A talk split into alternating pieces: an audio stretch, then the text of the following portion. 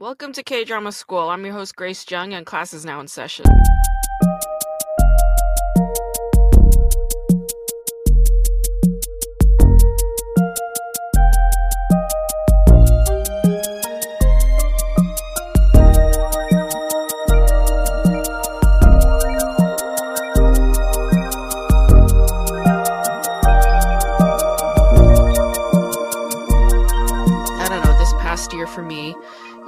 Mostly dedicated to this podcast, as you all know.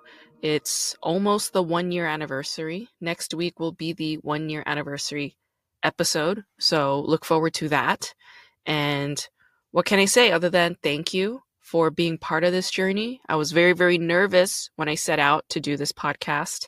It was a deeply personal challenge for myself, and I overcame against all odds. And those odds were nothing but myself and self doubt and fear and self questioning and all that shit. But what have we learned? What have I learned? I learned that that's just how I go. That's just how I go about doing things. Whenever I create anything new, I, it just comes with all that self doubt and self questioning. Not always, you know. I mean, yeah, no, actually, always. I always have that. And I always somehow persevere and I overcome. And that's the only way to overcome your fears. It's just to do it, just to do the actual thing that is freaking you the fuck out. Because once you start doing it, you're just in it and there's nothing to be afraid of because you're just part of that thing. You're in the process of being the thing that you were afraid of becoming, but you're in the in the fucking thing. You're just doing it. You are. So what is there to be afraid of? Nothing. Nothing. Time and time again. That's always the answer. This past year, I completed my doctoral dissertation, as you all know. I had four job interviews. I got on unemployment and food stamps. I started writing my second novel. That's a thing. I was going to write the K drama school book, but I stopped. And it is now going to be on my website, kdramaschool.com. I'm going to call it the K drama notebook. And the introduction is already up there. So you guys can access that right now for free. So go to kdramaschool.com or go to kdramaschool.com slash notebook. I think that's the I think that's the address. If not, just go to kdramaschool.com, look for K Drama School Notebook, and click on it, and you're going to see my introduction there. How lucky are you? You're very lucky. but thank you for listening. Thank you for reading. Thank you for writing to me. Thank you for supporting. If you have not subscribed to the YouTube channel, please subscribe. I still don't have 100 subscribers on that. And um, honestly, it's making me feel like kind of a loser. Uh, but thank you for following me on social media. The social medias are doing somewhat better than the YouTube sus- subscription. So that is a plus. And I am really uh, happy to be doing this with all of you guys. Uh, so thank you. Today's drama is called The King's Affection, Yeonmo. It is a KBS drama which is based on a webtoon written and illustrated by Yi So-young. And it stars Park Eun-bin and Rowoon. Park Eun-bin you've all seen in Hello My 20s, the JTBC drama, which has two seasons, and she played the very happy, peppy, friendly Song Ji-won, right? I think she was like a journalist major or something on that show, and uh, she's on both seasons. Um, and I, I loved Park Eun-bin on that drama. I think she was my favorite character. I just loved her energy. I loved her her style, her wit, her movements, her gestures. She's remarkable. Uh, Eun-bin has a very long career that dates back to the late 1990s. She started out as a child actress, and her debut TV role was back in 1998 on an SBS drama that stars Lee Byung-hun, Shim Eun-ha, and Choi Min-soo. It's called White Nights 3.98 or Baekya, which is about Korean Air Force pilots. And Park Eun-bin was just six years old on that show. She played one of the characters' daughter.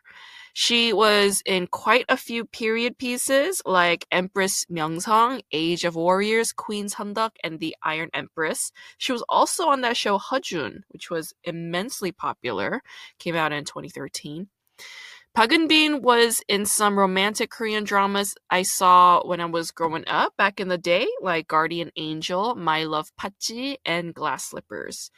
So she was always like the the young child actor on all these shows. She has a very robust career in film and television, mostly TV, and she played the lead in Do You Like Brahms, the K drama that came out in the year 2020, opposite Kim Min-jae. Rowoon plays a role that is really fascinating. He plays the Lady King's love interest on this drama. And if you're a K-pop fan, you absolutely know who Rowoon is. He's the lead vocalist of SF9.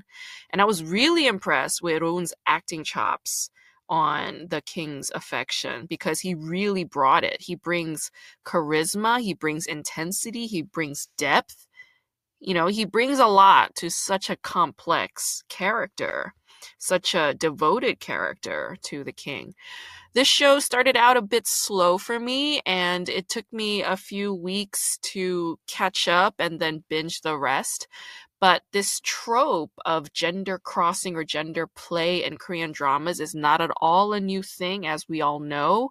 For listeners of this podcast, we all know that this is a gimmick, it's a trope.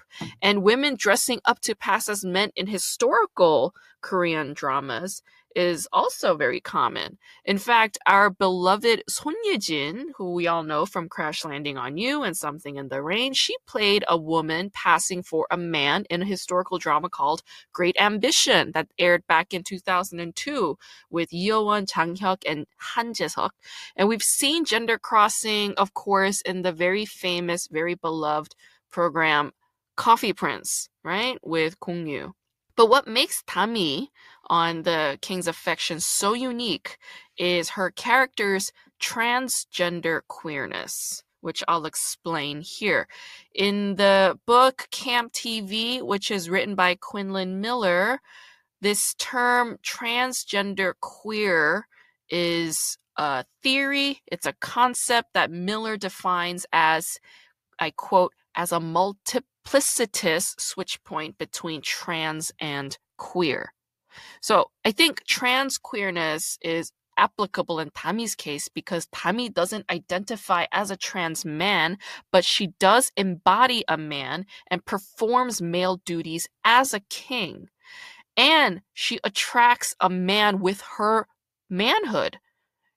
And she attracts a woman with her manhood and womanhood.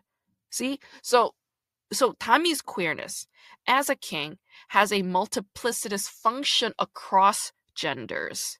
And when Tami marries the queen and later reveals her true identity as a woman, the queen continues to retain her love and affection and devotion for Tami despite Tami being a woman. All this is to say that The King's Affection is a show that is a very fertile ground for reading through a queer theory lens. The King's Affection is also an incisive critique of patriarchal greed and power and and the ends that a patriarchal head will go in order to retain said power, going so far as killing his own grandchildren. The King's Affection is a historical fiction. It's not based on any real king in the Joseon dynasty or whichever dynasty this was. I believe it's the Joseon dynasty though. But the queer relationships in ancient Korea are very well documented in actual history. You can read about some of that in my article on Jump Cut. I discuss some of these queer relations that took place in the palace way back in the day, particularly between the king and his protectors, his military, his his his defense basically. As with any society at any time, though, queerness was always present even if it was hidden away or repressed. Queerness persisted and existed no matter what. I think this show honors that queer history in some way because although it doesn't end with a, a queer relationship, you know, it does end with this heteronormative ending. It does kind of gesture that this was this potentiality back in the day, that this most likely would have happened in some circumstances, right? So it's sort of this uh, imagined projection onto past history with a queer vision. Even still, I liked Rowoon's character uh, because he displayed physical and emotional affection for Tami even when he didn't know that Tami was a woman. And I think these moments can be read as positive moments for queer Korean TV history. Today's guest is Liam McEneaney. He's a veteran stand up comic from New York. He now lives in LA and he is such a cinephile. He is now a filmmaker, and we go real deep into movies on this podcast. All kinds of movies from all around the world, from all different eras, from all different auteurs. We go deep into literature, we go deep into music, we talk about history and politics and culture and all kinds of fun and brainy stuff. It's a blast. It's a long one. Let's talk to Liam McEneaney. Actually, uh, I'm extremely tired. I got five hours sleep last night, so uh, I had to finish editing a project for school that was two months overdue. So, Oh fuck. ah, it's entirely my fault. Oh, thank Yeah, you. you I'm actually, it. yeah, I'm pretty happy with how it turned out. So, uh, Yeah? yeah, That's good. That's an excellent feeling, man. To finish something and then be happy with the product. That's like what more can you ask for? Well, I'm pretty great, so I'm used to that feeling. Everything I do is wonderful, and I'm very proud of everything I've ever done. So, uh, Wow, you're like a really um, great father to yourself. You know, you're like the father that every boy deserves. You know, but to and yourself. and every young woman. Mm-hmm. Mm-hmm. And every young non-gender binary. Uh, okay, sure. well, in that case, you have to talk about how uh, there's gender neutral parenting Oh. and non traditional parenting. Oh yeah. This is going to be a, a great podcast. I can Yeah. feel it. It's gonna be about. Let's just go through every variation, thruples, and all of it. divorced parents who are still partners to be. Yeah, divorced Parents. parents. who get divorced and then they both transition into the opposite gender and then they get back together. Like Has that happened? I don't know, but I feel like I feel I'm sure it has happened somewhere in the universe and I'm sure this American Life wants to cover that story. Like I'm pretty sure and Grace, I- I feel like I'm listening to your Sundance lab pitch right now. Ah, that's a pretty good lab pitch, huh? Yeah, it is. Actually, they would take that in a heartbeat. I think so too. I think it'll do better than The Farewell ever did. Yeah. What's the farewell? It's that uh, movie that actually I think it was uh, pitched at Sundance Labworks. Um, what's her face? Shit. Her story was in um, NPR's This American Life, and then that story became a film, and that Uh-huh. film stars Awkwafina. Basically, it's about uh, a granddaughter who has a grandmother who has terminal ca- cancer, but that grandmother doesn't speak any English. So when she goes into the doctor's office, like the children, so this granddaughter's parents, they and uncles, they hear the doctor saying, "Yeah, this woman's gonna die," but instead of telling the grandmother that she's gonna die of terminal cancer, they just don't tell her, and they just keep living life like as it is. And guess what? She never dies. Like she sticks around. Wow, that movie sounds like a real fucking downer for most of it. Yeah, I, I never watched it. I only listened to the, the NPR thing just because it was on. And then I was like, I already know the story. Uh, it just sounds really traumatic. I don't think I could handle it right now. I just saw a trailer. Uh, speaking of movies that Awkwafina was almost in, but then she couldn't do it. But Michelle Yeoh's in a new movie with uh, Jamie Lee Curtis Whoa. And uh, fucking. It's kind of an all-star cast. It's uh, it's about so Michelle Yeoh is like an ordinary woman who reaches, I guess, a, a breaking point, and then suddenly she slips into all these different multiple universes. Oh my god. And it's it looks, dude. You got to find the trailers from A24, Okay. and it's directed by this team called the Daniels, because it's two dudes named Dan. Oh my god. This already sounds like wow. Yeah, it's uh, I just I, like I said, I just watched the trailer. It looks great. Sounds like a like a millennial Gen Z fever dream. You know, it's like And the dude who played Short Round is in it short round. from Indiana Jones and the Temple of Doom. Oh shit! Wow. I didn't know that guy was still acting. he plays Michelle Yeoh's husband. I mean, yeah, you know, we're we're here, aren't we? Here to we're in it to win it, aren't we? And that that guy is in it to win it. Okay, he is clinging on. All right.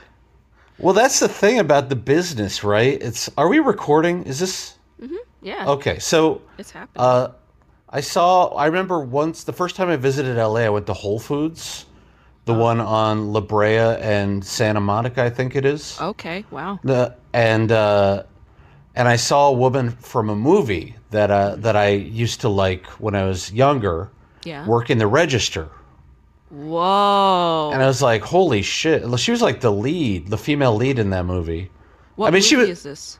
Uh, well, I don't, I don't know if I want to. Who cares? Say it. Oh, nobody's gonna listen to this. Uh, Tommy Boy. so she played like uh, she played like the the like uh, what's his name's love interest in that movie. Oh wow. And she's a cashier at Whole Foods. She was. I mean, but that's the thing, right? Like, uh, what's his name? Who played Elvin on the Cosby Show? Was a was a was working at um, Trader Joe's in Newark, and it blew up all over the internet because people were just like, "Wow, look Yeah. at this." He used to be famous. Now look at him now. Yeah. Well, that's the thing about acting is that you just don't know. You just never fucking know. Right. It's like, yeah, okay, you could be in a hit movie, you could be in a hit TV show, but who's to say that that's forever? It's never forever. It's very temporal. Yeah, I mean that's why all this shit pays so well, right? Because like you could have a writing job and make seventy five thousand dollars for six months' work, but mm-hmm. then you're out of work for eighteen months and you have to live off that. Yeah, exactly. Exactly. It's really it's not all glitz and glamour. It's a lot of like waiting around, hoping, you know, reading tarot cards every fucking day, you know, writing manifestations in notebook. Are you Are you- making the movie that you want to see? I did. I I did this short film. I'll send you a link when we're done. It's four. Yeah. It's four and a half minutes. It's three minutes plus two minutes of credits. Um, Let's see it. I'm interested. Yeah. but it's like just like a like a goofy action thing. Okay. Uh, and I was just like, you know, I love action comedies. I fucking Like think what? that. Oh, the Lethal Weapon movies. Uh, oh. You know, um, I just watched actually. Uh, what did I watch? I just got a. Fuck, I'm watching a lot of stuff right now. Hot Fuzz. Hot Fuzz sounds like a goofy action movie. Hot Fuzz is great. Um, You know, it's I, I like Edgar Wright a lot. Uh, I went to see. I was at a festival ten years ago, and I went to see um, Attack the Block just because Edgar Wright was had was an executive producer, and he was going to be there to give a talk back at the Oh, wow. at the draft You're a house. fan. Not a diehard fan, but I was like, what a great opportunity to fucking maybe ask him a question. I didn't get to. Ah. Uh, but uh, but Attack the Block, I was like? Uh, South by Southwest. oh yeah. Very, very nice. Yeah. And then I also saw a movie called Hobo with a Shotgun. Oh, Which- nice title. Yeah. Which was uh it was like uh this guy had won the Grindhouse trailer contest. Uh huh. Do you remember when uh, uh, Quentin Tarantino and Robert Rodriguez did Grindhouse? No, but All right, so Ro- Quentin Tarantino and Robert Rodriguez did uh did a joint project called Grindhouse. okay. and they basically both made two low budget action films and they released it together and then they got friends like Eli Roth to make fake trailers for for other like uh, grindhouse type movies okay. and they had a, they had a contest where where fans could make a trailer and the winning trailer uh, was put into the movie ah. Okay. Yes. Yes. Yes. And so this dude made a trailer called Hobo with a Shotgun, and it got into the Grindhouse movie, and that got him funding to make the whole film. Um, Is this guy he- a comic?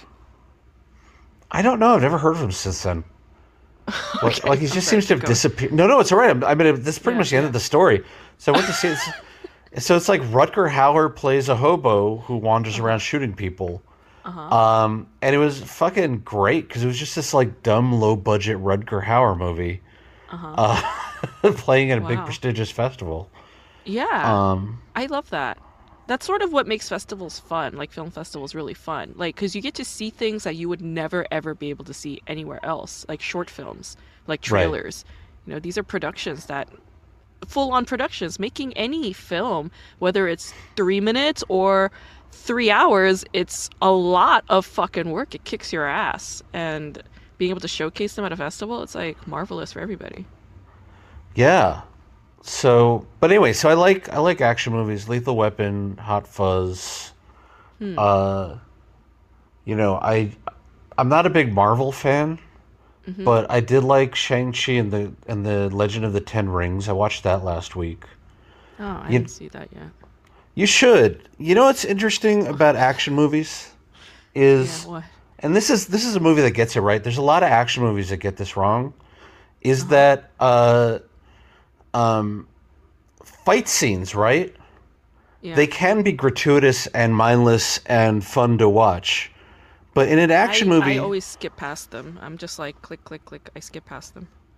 but in an action movie, like a good one where the director and the writer and the producers, like everybody knows what they're doing, Uh-huh. right?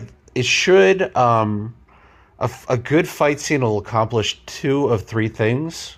One Okay. is because they're like they're kind of like if you ever watch a Jackie Chan or a Bruce Lee movie or um or uh God, what else? Um Just any But the- martial arts films, like Hong Like- Kong films and shit like that. yeah, but uh but what's the one that Ang Lee did? Uh House Oh, Crouching Tiger. Crouching Tiger, right? So it's a really good movie. Yeah. It's a great movie. Speaking of Michelle Yeoh, uh, Yeah. But uh, but the fight scenes should they're like they're like the songs in a musical, right? Yes. Where they're not just there. They have they Yeah. should have a purpose, and they Mhm, should thank either. Yes. yeah, and and it's like there's three things that three things that a fight scene can accomplish, and they should accomplish two of them. Uh, Yeah. One of them is to reveal character. The Uh-huh. second is to advance story, and the third is to make you feel like everybody involved is in danger of getting hurt, right? Uh-huh. And so, like a lot of Marvel movies, don't accomplish any of that. Uh, especially the thing about like being about feeling like uh, you know the the the characters are in danger because it's all just cartoons drawn on a computer. Have you seen that um, movie, The Raid? The raid, what's that? Okay, just to, sorry to interrupt you, but very quickly, it's an No, no, no, go ahead. It's an Indonesian action film, and Uh-huh. it's basically like the the action and fight scenes are so well coordinated that people just watch this movie because of for that reason. It's like it's like watching like martial arts movies from like Hong Kong and and and shit like that, but this is from Indonesia. Like Okay.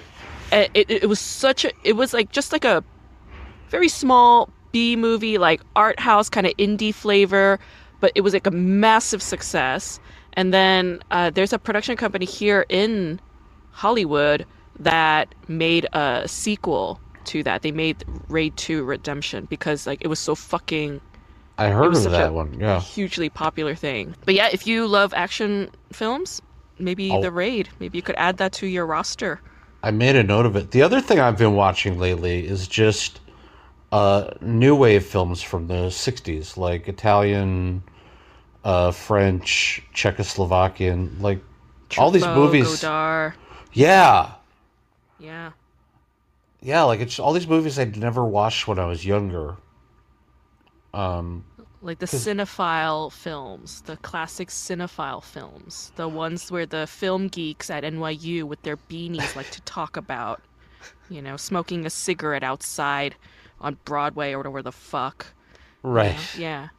Yeah. So funny. I you know I didn't I didn't really go to college. Um, so I had the opposite experience where where I grew up, it was like people really looked down on those movies, and like really just like it was a weird lower middle class snobbery Whereas like the Yeah. real movies are the ones that are entertaining that people love to watch that make a lot of money. Right. And there's nothing wrong with that, by the way. I mean, there's like neither Yeah. one of those kinds of movies is terrible, I but agree. but it's like I feel like I've been robbed a little bit because I started watching Agnes Varda movies, and she's Oh, fucking amazing. Oh yeah, she's fucking next level. Yeah. Like, like she makes it look effortless. She does these like character studies that just uh that just kind of like defined a, a way a certain cinema was shot. I'm learning, you know. She has an eye. She has a definite eye, and she has a feel. Like she has an extra sensory feeler for that. I think that's what makes her unique and stand out. I mean, she's like a true artist. Yeah. She she was like uh, Yeah. Vagabond blew my mind. Hmm. If you if if you have a listener and they don't know what Vagabond is, um, it's uh it's this movie about just a young woman who uh, just wanders around the French countryside, not doing much of anything and refusing Yeah. to do any work or anything like that. And Like a lot of the like the Big Lebowski, except she dies in the end in a ditch. Of course. Right. Of course. Whereas Lebowski, like uh, the dude's life, just literally never changes from beginning to end. Like exactly the same. Except he loses Donnie. he loses Donnie, but it doesn't affect him much. Ultimately, He still He's- goes in bowls. Yeah. he still gets high and and bowls and And, and he abides. Yeah. and he talks to God and you know like uh, I really love The Big Lebowski. It's like that's you know when people ask me like, "Oh, you have a PhD in film and media studies. What's your favorite movie?" I say The Big Lebowski, and they're like, "What?" like they get thrown off. And I'm like, I'm like to me that movie's poetry. I agree, it's a great movie, but what makes it like your favorite? Like, what puts it above all the other movies you like? I I really can't explain it. It's like um, when I was 19 years old, I was living I was living in Inwood, like tip top of Manhattan, with Uh-huh. a roommate. She was going to NYU at the time. Her boyfriend at the time was at NYU Tisch studying filmmaking. And he actually went on to become a sound recordist for uh, um, Chloe Zhao's film, the one that she won an Oscar for, Nomadland. Uh, Nomadland, yeah. Yeah, and then and this guy, this poor kid. What did you think away. of that? I love Nomadland. I think it's like such a beautiful and eloquent movie.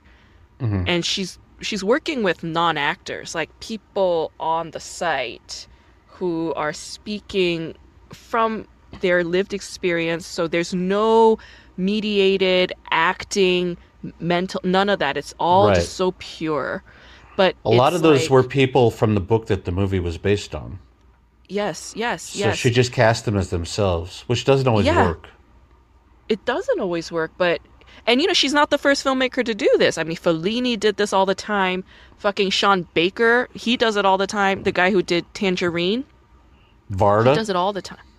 Yeah, th- so I, that I love that kind of realism. I mean, that kind mm-hmm. of cinematic realism where this documentary sort of element, like, just sort of folds into the narrative so beautifully. Like I am so down with that. I love that kind of filmmaking.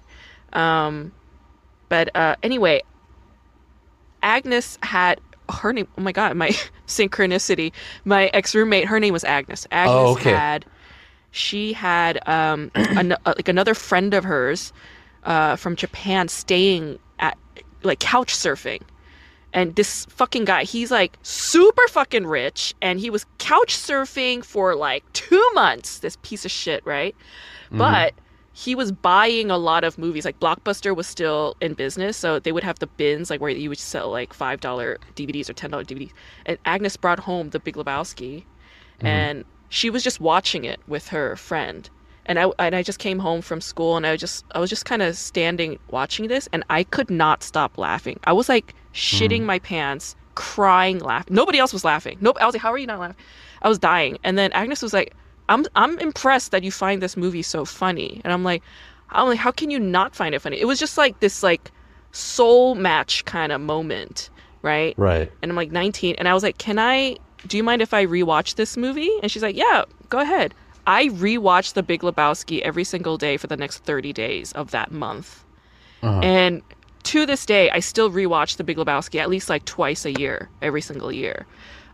I just love this movie so much. I think it's comedically hilarious. I think it's cosmically hilarious. I think the way that they use the word fuck in that movie is like poetic. It's poetic how well they use it. I think uh, Jeff Bridges is astounding in that movie. I think Steve Buscemi and John Goodman, they're astounding in this movie. I- Everybody was just so good. I don't know. For me, it's like a perfect film. It just it matches my soul identity in some way. I think that's what it is. I, I can't explain it in any, any other way than that. That's interesting. You know, I had I saw it when it came out in the theater, um, and I I mean I was a big Coen Brothers fan by that point because uh, like I was shocked when I found out later that the Hudsucker Proxy is unpopular, because to me that's just a great great piece of filmmaking. I haven't even s- heard of that movie, honestly. You haven't heard the Hudsucker Proxy? I'm not surprised. Nobody but me liked it. It starred Paul Newman. They it was a collaboration with Sam Raimi of all people, right? So and this is a Coen's film. This is a Coen Brothers movie. this is a Coen movie. He uh, but Raimi like wrote and produced it with them. Uh, Oh, okay. So they didn't so- write it. oh, they did. But Oh, he, they did write it. Yeah, they did. They wrote and directed it. But like Sam Raimi co-wrote and co-produced it with them. Uh, Fascinating. So it's got Bruce Campbell in it, right? So like, uh, but it's got like these some great like Raimi touches that they don't have in a lot of their other movies, like the Dutch angles and and all that stuff. Um, and it's it's got Tim Robbins, and he's a young man who ma- who gets to the big city at some point in history when everything is Art Deco. And Paul Newman plays like a big. It's kind of a precursor to the Big Lebowski uh, Shit. you know, it's uh it is another what they call magical negro movie. Um because there's a total that? magical You never heard of a magical negro trope? No. Oh my god, it's Are you sure you went to UCLA? Yeah. Uh, It's I'm based sure I can. I'm sure I could understand the concept if you just explain it. I'm Oh, sure it's yeah, no, of course. Concept. I just don't know those, this expression. Oh, it's just basically all these movies that were made, especially in the '90s, were like uh, like a movie like The Legend of Bagger Vance or uh, The Green Mile, where it's like the black character is there to literally magically solve every white person's problem. Right. Right. Uh, right. and Like so- Nicolas Cage's Family Man. With Yes. Don Cheadle. exact. got it. This exactly, Got it. exactly right. Or Or, or Morgan Freeman in uh, Bruce Almighty. Or any other Morgan Freeman movie. Um, yeah. Okay. Right- Fully understand. Right, so Okay. it's like so, it's like they wouldn't do this today, but the Hudsucker Proxy does have a magical black janitor who saves Uh, stops time and saves the day at the end of the movie. yeah. But in every other way it's a pure delight. Like I I won't even say anymore because there's like a big plot twist that's actually incredibly funny and delightful in that like Coen brothers way. Um but uh but oh, so I went to see the Big Lebowski in the theater, and I had what like what was a common experience to a lot of people. It's like really weird to talk to someone who's kind of always lived in a world where everyone knows the Big Lebowski, right? Because it's like it's just such an offbeat movie that a flop in the box office. It huge tanked. flop. I hated it the first time I saw it. Yeah. Because it was A lot of people. It's a polarizing movie. A lot of people hate Yeah. that movie. Yeah. Yeah. And then my friend Chris Regan, who's a great, who's uh, today is a very great, successful comedy writer, uh, said, "No, you got to watch it a second time." And like, he's like, "Cause you're gonna hate it the first time and love it the second time." And then I watched it the second time. Well, you're, well, you know, that's why you have a PhD in film studies. um, but it, but it was like, cause it's just like, it doesn't really follow a lot of the beats of a movie that you're expecting but it comes across as a movie that is gonna and So the first time when that detective like approaches him in his car when he's just like trying to smoke weed and has that whole conversation Yeah. about fellow shamus, and Yeah. then that guy's never in the movie again, and you're like, where Yeah. did that guy go? Uh, I didn't get that. I didn't get been any of it. he's been following him. He's been following him Right. all throughout. Yeah, yeah, yeah. I still don't uh, entirely understand what that scene is about, but I I uh, got it the second time, and I've seen it like fifty times already. It's like about incompetence mostly, you know, like Amer- it's about America having a promise and they they they're just failing to meet that promise time and time again with everything. When it comes to police work, when it comes to PI work, when it comes to det- detective work, when it comes to economics, when it comes to war, you know, when it comes to democracy and freedom, right? I mean, talk about uh, war in the Middle East in that movie. I mean, that's like the beginning of that movie, Right. Right? This aggression will not stand against Yeah. Kuwait, right? And it gets I called mean- back over and over. Over and over. And and you have a Vietnam War veteran in that movie, John Goodman, right? And Mhm. and he's like shell shocked, but he's also all about justice all throughout. You know, he I mean he fought in Vietnam, but he says things like like don't use the word Chinaman, Asian American, please. You know, Right. It's not the preferred nomenclature. And then you have like a Korean War veteran. I mean, people forget like these wars, the Korean War and the Vietnam War, they were America. They were America's failures. You know, because like America thought, okay, after World War II, no more war, man. We're like living free, you know, quaint uh, 1950s suburban life. But it's like 1950s, Korea was being blown up, you know, and all the defense, um, militarism and military spending, that shit really expanded during the Korean War. That's what people don't realize. And that massive military spending defense budget that's the reason why we have Vietnam War. That's why we have war in the Middle East. Okay, like people don't understand. Like that just keeps going. So um, it's um, it's about America's failures and America's lies and these incompetents trying to function while holding their own ideologies. You know, and and just struggling with coming to terms with the fact that they're all incompetents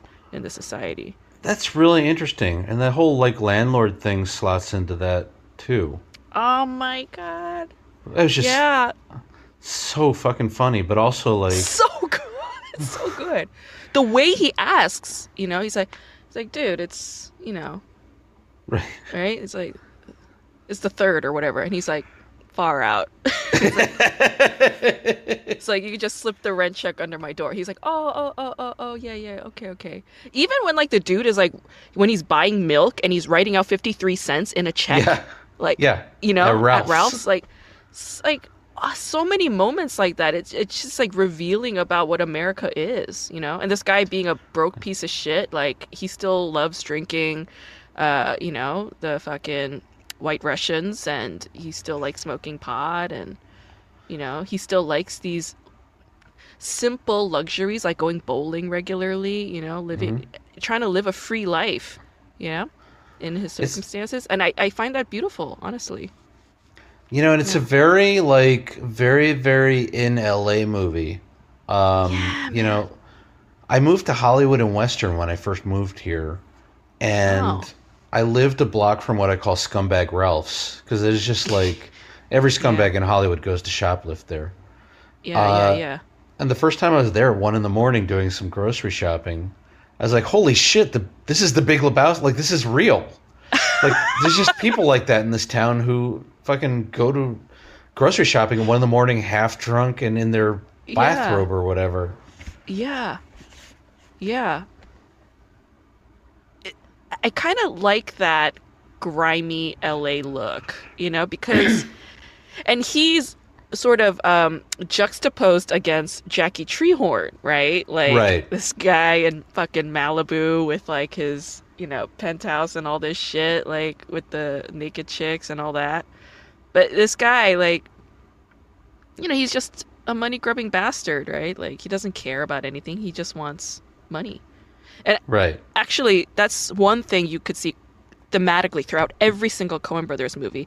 And I'm pretty sure it's in this film that you mentioned, the one that I'm not familiar with too, but every single movie it's about money. Like money Yeah. is the thing, the driving force. Yeah. Every Well, single Huds- Coen Brothers movie is essentially a critique of money and its dehumanizing and problematic factors. Well, the, the Hudsucker Proxy business is there's literally the gears of business that run the world.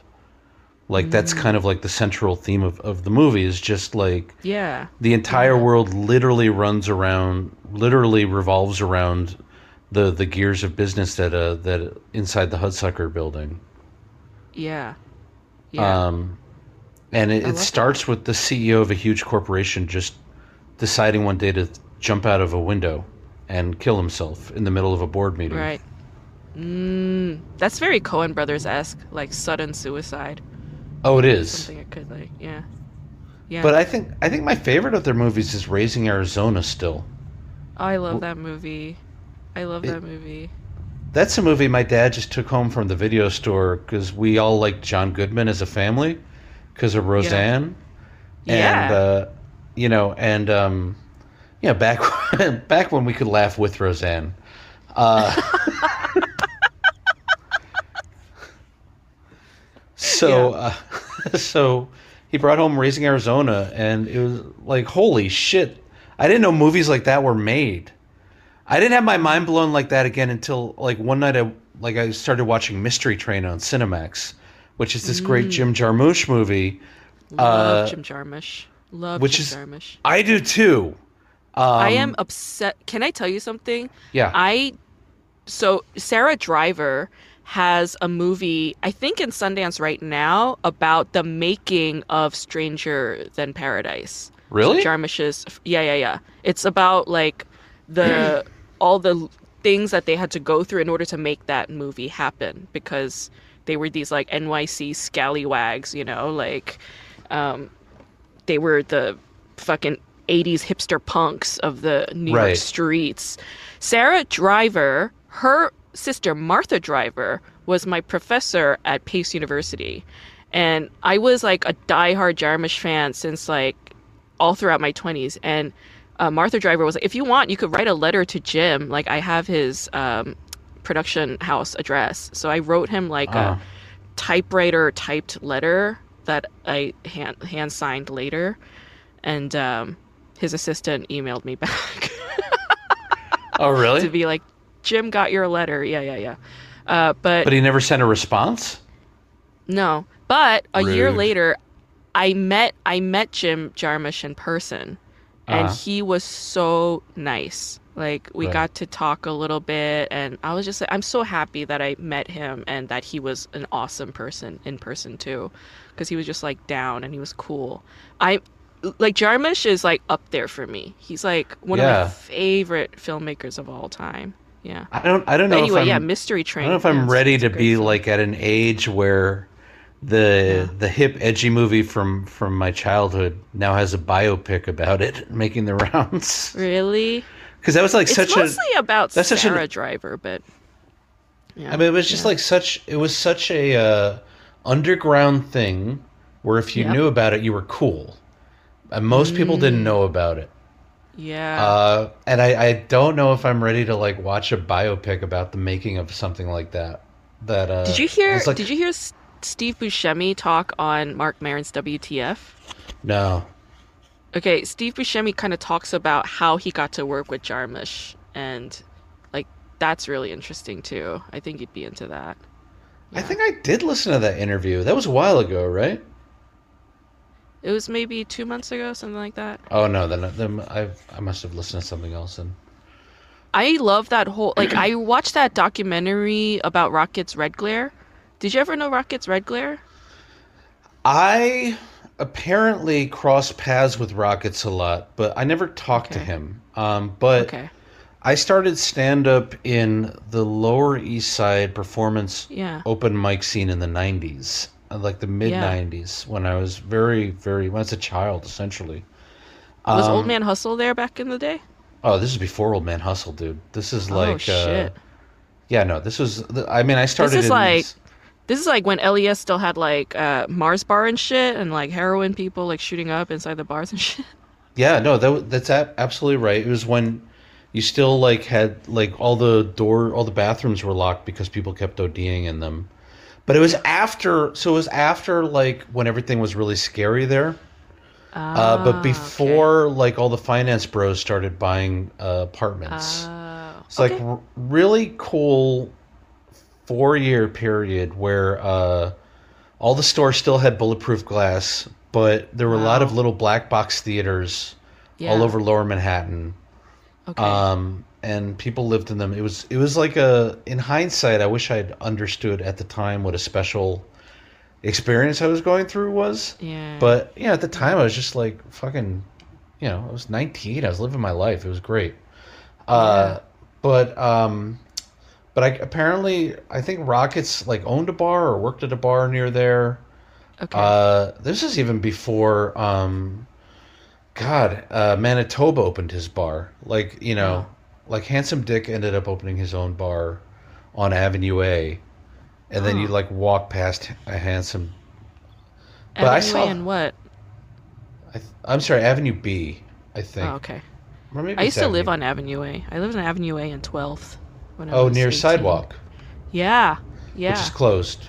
yeah. And they had Milk Bar right across the street from me, which is closed. Yeah, Yeah. all gone. All um, gone. But uh, yeah, I crossed paths like one night. Bikini Kill showed up to perform at this open mic, just kind of very randomly. Wow. It was uh, I ended up like I ended up crossing path like I I hung out with Taylor Mead a few times. I didn't like him, but he's like a legendary Warhol guy. Uh huh. Uh, just all these like old beatniks and like just hearing all the all the gossip from the days of the beatnik era. That's interesting. Yeah. It's like, I guess, like a rude way of saying it is like they're like the backwash of that generation. You know, the leftovers, the ones who didn't die. you know, Right. The ones who have the stories in their heads and they're still crawling about, talking about it. Yeah. yeah, I mean, yeah. yeah, it's like I ended up getting. I don't know if you can see it. I don't feel like getting up because I'm not wearing pants. Um, Yeah. but I have an Amiri Baraka book, SOS, right there. Oh wow. Because just when I was a kid, all the old beats Yeah. hated him. They all yeah. like yeah. he was not good to his wife.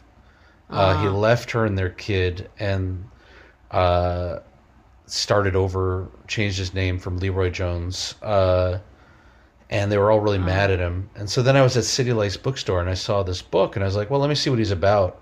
Turns out, not a fan. Like, just like a lot of beat poetry doesn't. I love the stories of the beats Yeah. and I love reading about them. And I love. I've got Allen Ginsberg's book up there too, which is a great book about.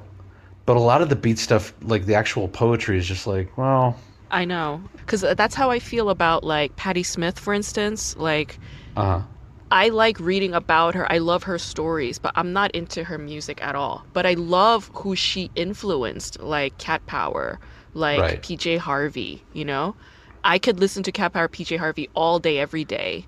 You know, but I'm not into Patti Smith's music per se. that's really interesting. I I like Patti Smith a lot. She's not my favorite, but uh, she's someone I had to really like.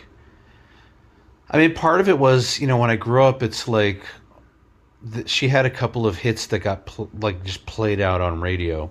Right. Uh, you know, like one that turned out turned out Bruce Springsteen wrote it. It's really like crazy. oh, interesting. Uh, Springsteen, by the way, interesting cat. Like uh, someone I used to kind of just write off as like a, just a like another just rocker whose music got played on the radio all the time, and I was like Yeah. sick of it for a while, and I was like not Yeah. cool, yeah. just not into it. uh-huh. But then I started reading about him, and I like kind of rediscovered his music because I read. like, I just thought he was just like another fucking Jersey meathead rocker guy, mm-hmm. and then it turned out like you should really very interesting. He wrote. uh He was very into disco at a time when it was not cool to be into disco Fascinating. and he like kind of in the 70s was talking about how it was it was racist and homophobic to like the attitude that people had toward disco because when i grew up you know, i grew up in an area where it was all about hard rock right like uh, either heavy metal or classic rock and if you liked anything else it was very suspect so to me it was just like normal to say disco sucks you know Yeah. Yeah. but then, but then, like you you listen to disco and you're like, holy shit, there's some amazing music in this. Like it's like psychedelic. it's psychedelic, but also the horns in your average great disco song Uh huh. are Like these guys not only have to play well, they have to play to the beat, and they have Uh-huh. Ah, to like fucking really hit every note exactly. And it's a funky beat. It's not a very typical beat. No, and it's a fast beat, or at least for the time. You know, like Yeah. this Yeah. before you know there was hundred songs at 180 beats per second. So you were marveling at their skill. Yeah. Yeah. But also just not only but like the musicianship and so there's just like a lot of soul in a Bee Gees song that Uh-huh. uh that like I didn't really understand when I was younger because I wasn't exposed to like really good disco music. Like the only disco music I was exposed to as a kid was on uh, Sesame Street Fever, which Huh. by the way is a song this. Oh my god. It's it's just basically these old Sesame Street songs done to a disco beat. Uh, Uh-huh. and but it turns out Robin Gibbs was all over that album and like all these legit uh legit musicians were on it. So Okay. I you know I loved I loved it as a kid cuz it had like Rubber Ducky and and Grover and all that. Yeah. But as an adult I'm listening I'm like holy shit this is tight. Like this is a really major good. TV production. Yeah, yeah. Yeah. Serious shit. Yeah. Yeah. Yeah. Anyway, What is it? What about that band Boney M? never heard of him. Interesting. Uh, my friend Thomas Bucher, he's like in his fifties now. he's he's like pushing sixty. Um, Uh. he like he just like messaged me randomly, like like a song. It's like Boney M, my favorite band, and I was like, yeah, it's dope, man. you know. But interestingly, um, South Koreans know Boney M very well because there's this one Boney M song that they recycled and they made into their own song. Like these K- Korean comedians, like five comedians, they like redid that song into their own thing, and like made Boney M super fucking popular. But Boney M, I would say, is like that sort of funk disco kind of band. I think you'd be into their music if you're into them. I'll I listen mean, to if it. you're into disco. Um, let me. Well, let me ask you this. you- Yeah. Okay, ahead. you ask me. It's your podcast. You ask me. No, no, no, no, no, no. A- go ahead. Ask me first. It's fine. So, la- so last week I think we were talking, or the week before, and you were telling me that you teach Asian cinema at UCLA. Is that No, um, I do not teach Asian cinema. I teach my specialty and my research is Korean television. That's Korean television? That's it. Yeah, and So, like, what? It, I know nothing about Korean television. well, you know something about Korean television because you see how popular Squid Game is today, and that's technically I've never Korean television. And I've watched MASH, which uh, had had uh, Japanese actors playing Koreans. Actually, there was one Korean on MASH, and he was a stand-up comic named Johnny Yune, and I wrote a Yeah. whole paper about this fucking guy. But he was Johnny in Yune. MASH. Yeah, oh, that's right. MASH. They call me Bruce, They call me Bruce, and they still They call, call me me Bruce. and they still call me Bruce. Actually, they still call me Bruce. I think Kino Lorber distributes their DVDs. Really? And even yeah, yeah. Even though I was working at Kino at the time, like I just didn't know what the fuck I was looking at. And I was like, "What is this? Like, who's this guy?" Johnny Um, Yune's an interesting story because that guy was on Carson like a hundred times. Like Carson, times. he loved Johnny Yune, right? Loved Johnny Yune. And NBC gave Johnny Yune three pilots because Carson loved Johnny Yune. And Uh-huh. because Fred Silverstein, who at the time was like the executive for any sitcom, right? Like he was over at CBS, ABC, and then he like NBC was like, please, like we need you. Like in the late 70s, early 80s, like NBC was like the shittiest network of all three. And Fred Silverstein got hired in order to re recuperate NBC and said, Johnny Yune, maybe you can be the first person of color to have a talk show of your own. And gave Wow. Johnny Yune a variety show, a variety show, like a Tonight Show, basically. For jo- like Johnny Yune was leading it. He was the host. He was, Was the that fucking bef- host. Was that before or after? Um, God, what's it called? Uh, the one with the two women and and the comedian It ruined his career. Pink Lady and Jeff. women. Uh, that I don't know. That Oh, I don't know. But but this like they gave him this variety show in a period where variety shows were on their way out. you know Right. like variety shows were back then they were very expensive because they Mm-hmm. had like like line dancers they had like all this fucking thing and it was a very expensive production and people weren't all that interested. They were getting into like sitcoms they were getting into action action uh, tv shows they were getting into social issues you know getting down with that and they were just like what the fuck are we gonna watch a variety show with this like weird like asian guy for? And it, it tanked it, like it didn't i don't think it went to um, and it didn't have a long life. So all of his pilots just went to shit. He even had a sitcom. He had a sitcom that was supposed to be like a All in the Family, but Right. so Johnny Yune is married to a woman, a white lady, and he lives with the white lady's parents. And Okay. the father, his father-in-law, is like the Archie Bunker type. Like he's a bigot. He just says all this bigoted shit to Johnny Yune. And uh you know, it's it's like a sitcom about that, but while they were filming that, Johnny Yune had like a mental breakdown. He had an emotional breakdown because NBC was working him so hard, you know, three TV shows in one fucking year, and he just felt so trapped and taken advantage of. So he just stormed out, and then his career never never recovered. But after that, he made They Call Me Bruce Right. because he had the money to do it. I think it's interesting that he was doing an all in the family type show because that's not his stand up style at all. I know, I know, like I know. like he he was very much about like he had that joke about like something about rice. Like some some guys have long rice, I have minute rice. Oh yeah, yeah. The minute race thing. It had to do with uh, sexual, like him having sex. Like Right. yeah, yeah, yeah. Um, he had another joke about rice where they were like, you know, how he was like Americans throw rice at weddings, and you know, my family goes and picks up the rice off the floor or something like that. Like, it's like very like you know, it's hack humor if you think about it. It's hack. Uh-huh. It's like uh, racialized. It's um, it's like Uncle Tom like kind of it's like Ken Jeong shit. like all of us Asian American uh, Korean American comics we, we all collectively make fun of Ken Jeong a lot. Seriously? just like he's the yeah. Cuz we're like he's the guy who just drank Hollywood's fruit punch and said Go ahead, make fun of me for my Asian identity. Make fun of me for my Asian masculinity. Have at it all you want. And that's why Ken Jeong flies around in private jets, okay? Like, it does pay to degrade yourself down to that level. But Right. the Korean American comics, all of us collectively, we all make fun of him. And none of us respect him. Do you um I think that's very interesting because I know that like uh oh, I've got a great book up here. Again, I'm not going to stand up, but uh Yeah. but it's a, a guy named Bert Williams. And Bert Williams was the biggest comedian in the world. Like he was the biggest comedy star in the world. He was a black man.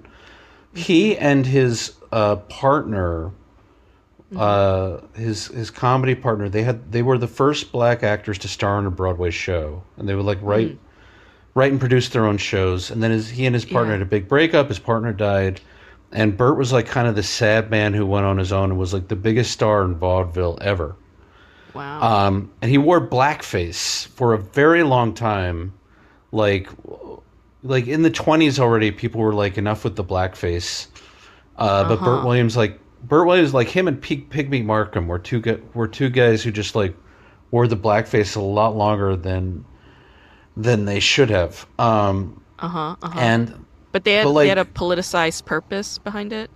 No, I think like you, you read about Bert Williams and you get the sense that like he was this very shy guy who was afraid of a lot of people a lot, and maybe the blackface was used as a way to, to have a mask. Maybe like a clown thing. He was kind of a clown. I mean, maybe, but the but the result was like there were a lot of people who were very mad at Bert Williams, like black comics and actors who were very mad at him because he just refused, like he refused to, you know, and so Yeah. but but what's interesting about that is you know yeah after a while people have kind of people remember him very few people remember him but they they've kind of like come around to saying like well this was a guy who who had to suffer a lot to kind of be a famous black man in a in a Yeah. world where like he he was the biggest star on vaudeville and he would tour these these like huge great vaudeville theaters but he wasn't allowed to stay in hotels. He wasn't allowed to use the f- the front entrance uh, at the theaters where he was performing like he would Yeah. be performing in front of these segregated audiences where like Yeah, yeah. you know all the black people were in the balconies uh, right. you know, and he, he suffered a lot. So I guess what I'm saying is like there may come a time when you see Ken Jeong as like a guy who had to put up with a lot of shit to be successful and like put himself out there as a as a face for for Asian comedians at a time like think about the Yeah. 90s and 2000s when he when he broke. Who else was Yeah. there? You know? Margaret Cho. Margaret Cho, Yeah. yes, Margaret Cho, who uh, suffered a lot. Like you read about she what she went a through. lot. So much trauma there. You read she about kind of went through the same thing that Johnny Yune went through, and that like the people Yes. handling her her sitcom. I mean, nobody was equipped to handle a Korean American story at all. So they were just all bullshitting, making shit up, and turning into this hallucination, a white man's imaginary hallucination of what they are projecting to be a Korean American family household. Yeah, Yeah, and it's like you could have slotted anyone into that role. I mean, it was like yeah, it, she starred in it, but you could have slotted any comedian into that role, and it would have been pretty much the same show. yeah. I mean, there's always that sacrificial lamb in a way. There's always that martyr Right. figure. I mean, I don't uh, detest Ken Jeong. I just don't respect him because, you know, I mean, uh, but you know, Ken Jeong he profited from it. You know, he made the money Right. from it. He, I think he knows deliberately what it is that he's doing. You know, Ken Jeong is actually somebody who performs yellow face. I mean, that's What what, do he mean? does. He's yellow face as in it's like blackface, right? Like this guy Bert Williams, he's a black uh, performer who's performing in blackface, right? Yes, Like so, yes. whatever, whatever makes the white spectator laugh and make fun of that stereotype more and and cater to their pleasure. Ken Jeong does yellowface performance in that you know he sort of talks in this Orientalist stilted way sometimes in order to poke fun of Asians. And how far back does that Asian stereotype go? It goes back to the beginning of you know um, like Asian stereotypes, yellow peril, all of that shit, right? Um, so Ken Jeong is is a that's why we call him Uncle Tom because he's uh, enacting yellow face performances in his work.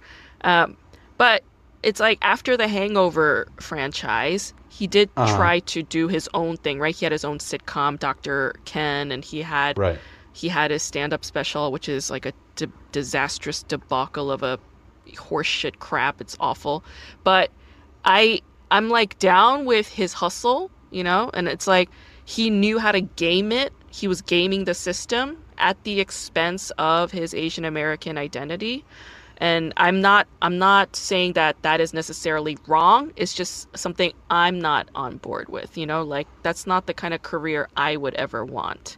You know, Now, like, do I Grace, want yeah. I'm sorry. Go go. I'm sorry. I'll, I'll ask Yeah, question it's like do done. I do I do I want that do I want that kind of life at the expense of this, knowing the history of where these kinds of stereotypes come from? And the answer is no. Um, but then I look at somebody like Randall Park, and I'm like, I'm down with what he's doing. You know, Yeah. I like what he does. I I love Ali Wong and what she's about. I loved her book. John Her book Cho's great. John Cho. John Cho is so overlooked. Yeah. But John Cho was in a sitcom on Yeah. major TV network in the late 90s, early 2000s. I remember Yeah. seeing him. And um, a lot of these guys, like John Cho and Ken Jeong, like dudes of that generation, all of their roles, like even Ken Jeong in like Community, all of these like Asian male roles, they like when they had lines, they would be like this weird, hysterical, like uh disruptive, dysfunctional kind of element that would cause like wreak havoc. They would be the problem element, you know? And I find I find Right. that in some ways one one way of productive thinking. Because it's like how is that going up against this other stereotype of Asians being the model minority and all fucking rigid and straight edged and intelligent and higher educated and aiming for these kinds of professional jobs, right? You got that going. But against that stereotype, how are these kinds of figures undoing that, right? So like while Ken Jeong pisses me off sometimes, if I try to compare it to that other structure, the structure that the right wing wants to use in their conservative rhetoric, then I'm like, I can see the productive work that people like Ken Jeong and John Cho were doing in sitcoms. Now, let me ask you this. I'm actually, this is a serious question. I'm genuinely curious about this. Yeah. What if I one day said to you, hey, I've got a thing, a project. Mm-hmm. Uh, I want you to play a, a like a tiger mom, like a real Mm-hmm. Asian tiger mom, and you'll get $175,000 for it. Like, would you would you feel comfortable saying no to that? Right now, at this time, I would have to think about it. I mean, that's the problem, right? I mean, you know, it is. it- I would just have to think about it. I would have to know more about it. I would have to know more about it in terms of like, do you want me to use an accent? If the Oh, answer yeah. is yes, then I would Oh, say yeah. no. I would say no. I would say uh, absolutely no. No, no, but no. Grace, no. you're the only person that can do this. Two hundred twenty-five thousand. no. No, you want me to do a fucking accent. No, I don't want to do it. But you'd be uh, all right. Three twenty-five, and I'd you'd have to do the accent, but I'd let you work like collaborate with me on on on your role a little bit and write your lines. But you would definitely be playing an Asian mom who's like nagging her son to do better in school. I don't mind nagging my son to do better in school. Uh-huh. That I could do all day, every day. No fucking problem. That's real. But I don't want to do an accent. Okay. I would stand It's very ground with interesting. that. Yeah, I know, isn't it? Isn't it? I feel conflicted as I'm saying this. That's a really good question. I love your question. Yeah. I feel conflicted doing that, but it's like I don't feel comfortable putting on an accent at all. I would rather you hire a Korean like fob who Uh-huh. and there are plenty of them in LA who if if they're speaking English like th their English would just have an accent like from whatever, you know, from whatever fob, you know, proximity they are to their nation and What does fob this- mean? Oh, fresh off the boat. Oh yeah, yeah, yeah. Well, Yeah, yeah. But what if I said like actually? Well, I grew up in Queens around a lot of Asian families, Yeah. and I was like, eh, it's just uh, based on a character. But it's very interesting, you know, because like I grew up in a household. My dad's family were all Irish, right? Yeah. Uh, but he grew up in a time when his dad, his parents were not. It was a different time. People were not really like into the whole "what's my ethnic background" thing, and they were mm-hmm. just very much about being assimilated Americans. yes. So I, I didn't really grow up with a lot of Irish pride in my house because also my mm-hmm. dad's family came from the came off the famine boats, which was like a long time mm. ago, and they just fucking wanted to be Americans and eat. Um, Yeah. Yeah. yeah, they, they were like they left Ireland for a very bunch of very good reasons. Um, and but it- but so when I so as a result, I kind of was aware that there were Irish people, and I grew up around a lot of them in Queens, but they were all Irish Americans. Yeah. And then one day I saw the uh, St. Patrick's Day parade on Fifth Avenue. And I was like, what the fuck am I looking at? Because it's like a lot of people who are not Irish feeling Oh. very, very comfortable throwing around a lot of anti Irish uh, sentiment and stereotypes. yeah. And, and people in this country are And getting wasted, which is another getting- Irish stereotype. Wh- oh, which by the way, I've been to Dublin. It's a it's a thing, but uh, I I've been wasted in Dublin. It's not. It's actually not fun. Um, it's it's Yeah. because it's a lot of like uh, a lot of those European countries are very dark a lot of the year and cold, Yeah. and everyone's just fucking depressed and angry all the time. yeah. And uh, So and they just they have- drink like crazy uh, to deal with it. Exactly. And exactly. It's like that's that's why they're the stereotypes about the Irish drinking and fighting because they do, but also like the British do it and the you know the Scottish and just fucking that whole British.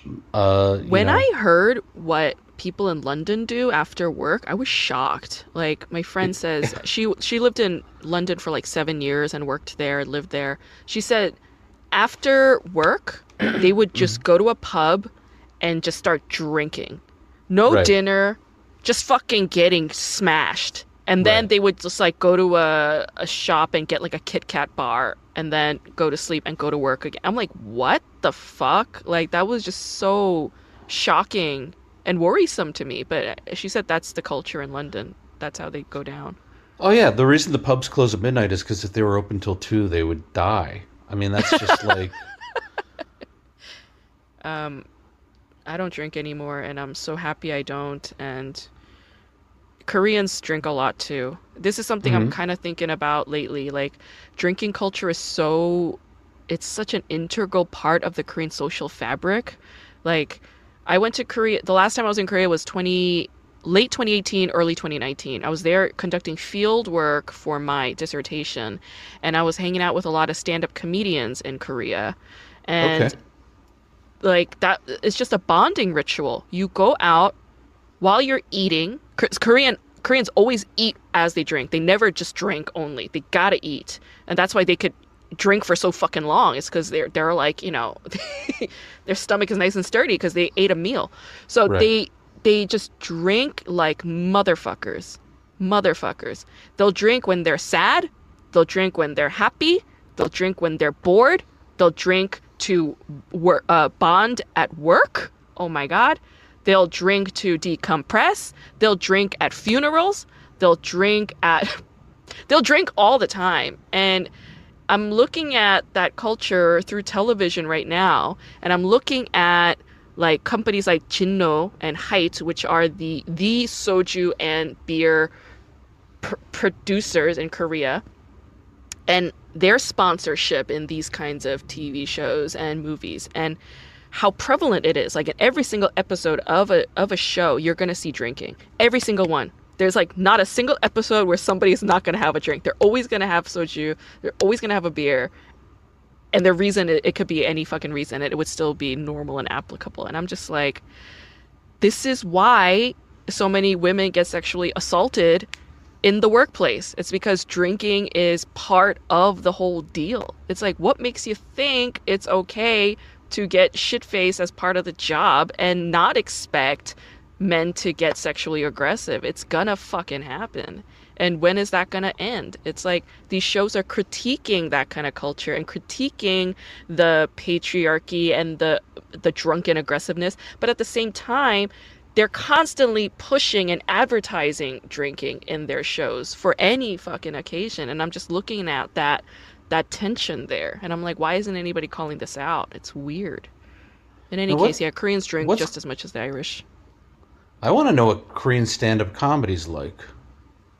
oh right now you know what? You could actually see them. They're on netflix right now. And uh, this is what's happening in korea. This was my whole dissertation. So Uh-huh. comedians in Korea, the way that they would get their um, jobs is they would have to go through the the star hiring process, which is through the TV networks.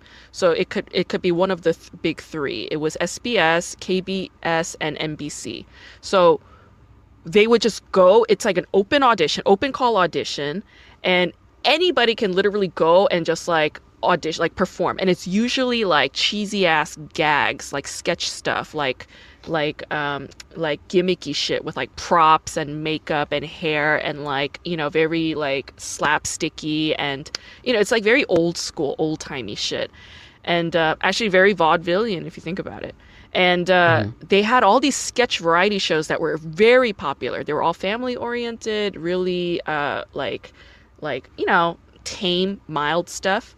And then so they would go through the star recruiting process and then pick maybe like seven to ten out of the hundreds if not thousands who applied and then they would make it right make the cut and then what they have to fucking do is um, hope that they will end up getting some airtime.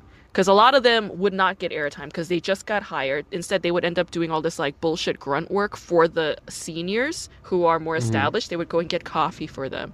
They would go and get their lunch. They would go and run their personal errands. They would go and, you know, like kiss ass to the one writer and the one director for the entire show. It's nothing like SNL where you have writers and, you know, it's Right. like so fucking hierarchical, rigid, militant.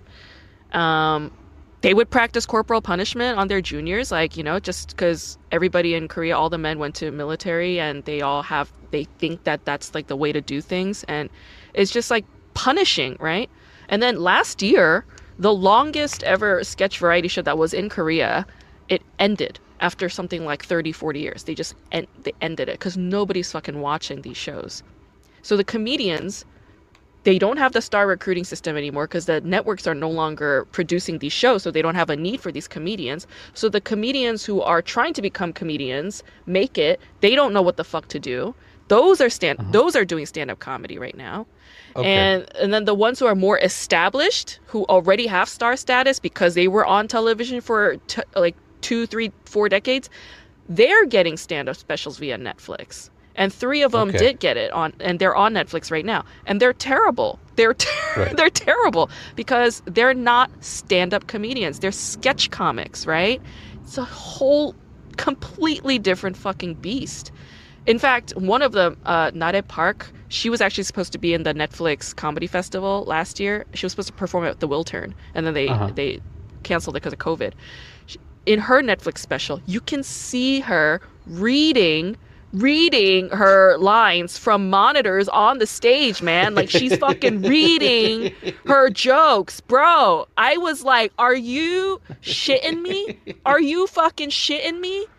But that just shows you, that exposes how they're just utterly unprepared for stand up specials from Right. Netflix, but Korea's getting them because Korea and Netflix have they're in this fucking love fest right now, you know? They're down to do whatever they fucking want. And the ones who get to do them are the ones who have star power right now.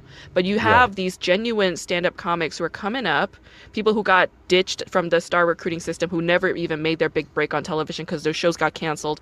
Those guys and then you have other locals who are who've just been doing stand-up comedy like on their own through little open mics here and there. And they just have no media ecosystem to to support their dream. So they're relying on things like YouTube. They're relying on things like TikTok. They're relying on live performances. They're just doing their own thing. So it's a fertile ground for new stuff and innovative stuff. But um, it's also like I just don't see the light right now, as of now. You know, it's kind of it's kind of sad. It's a bummer. But um, yeah, I've been talking for too long. No, no, it's all right. It's uh, Yeah. that's very interesting to me. Um, Yeah. you know, it's uh, it was a real eye opener. I performed. I, I mean, I, I haven't been in Europe in a while, but I used to perform in Europe, and What Boy, country I- specifically? well, Ire- Ireland, England, Scotland, but also like Mm-hmm. Okay. Sweden, Germany. Um, Did you ever go to Berlin? I love Berlin. It's my favorite. I love Berlin, man.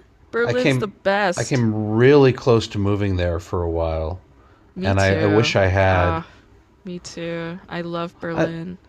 Not Their late, comedy man. I scene's might- fucking popping. Their comedy Now scene it is is. like it Dude, when- is full on. when I first started going there was there was uh, the Kookaburra Comedy Club, which I would perform at every time I went there.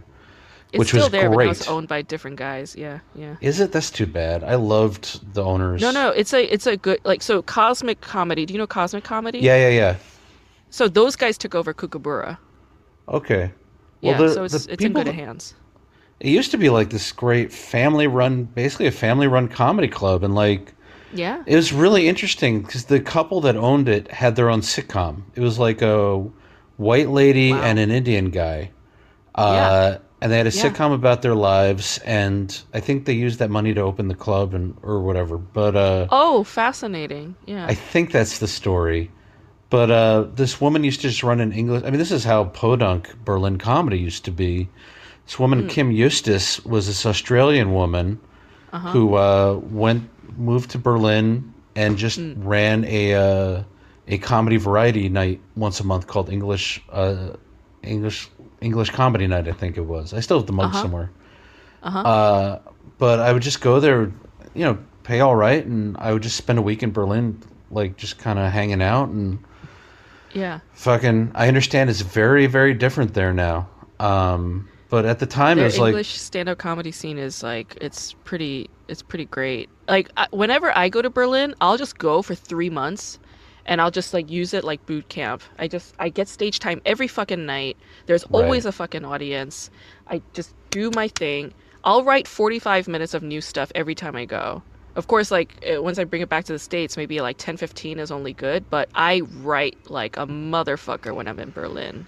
And it's just such a great vibe. I mean, Berlin has Oh always my reminded me of so like good. the uh, the East Village when I was going there in the '90s. Like that's just kind Yeah. of like what, Yeah. uh, but in fact, if I don't get into these uh, f- film classes I'm applying to, I think I'm going to just go there for six months and just kind of sublet my apartment and Do it. like do exactly what you're Bro. talking about.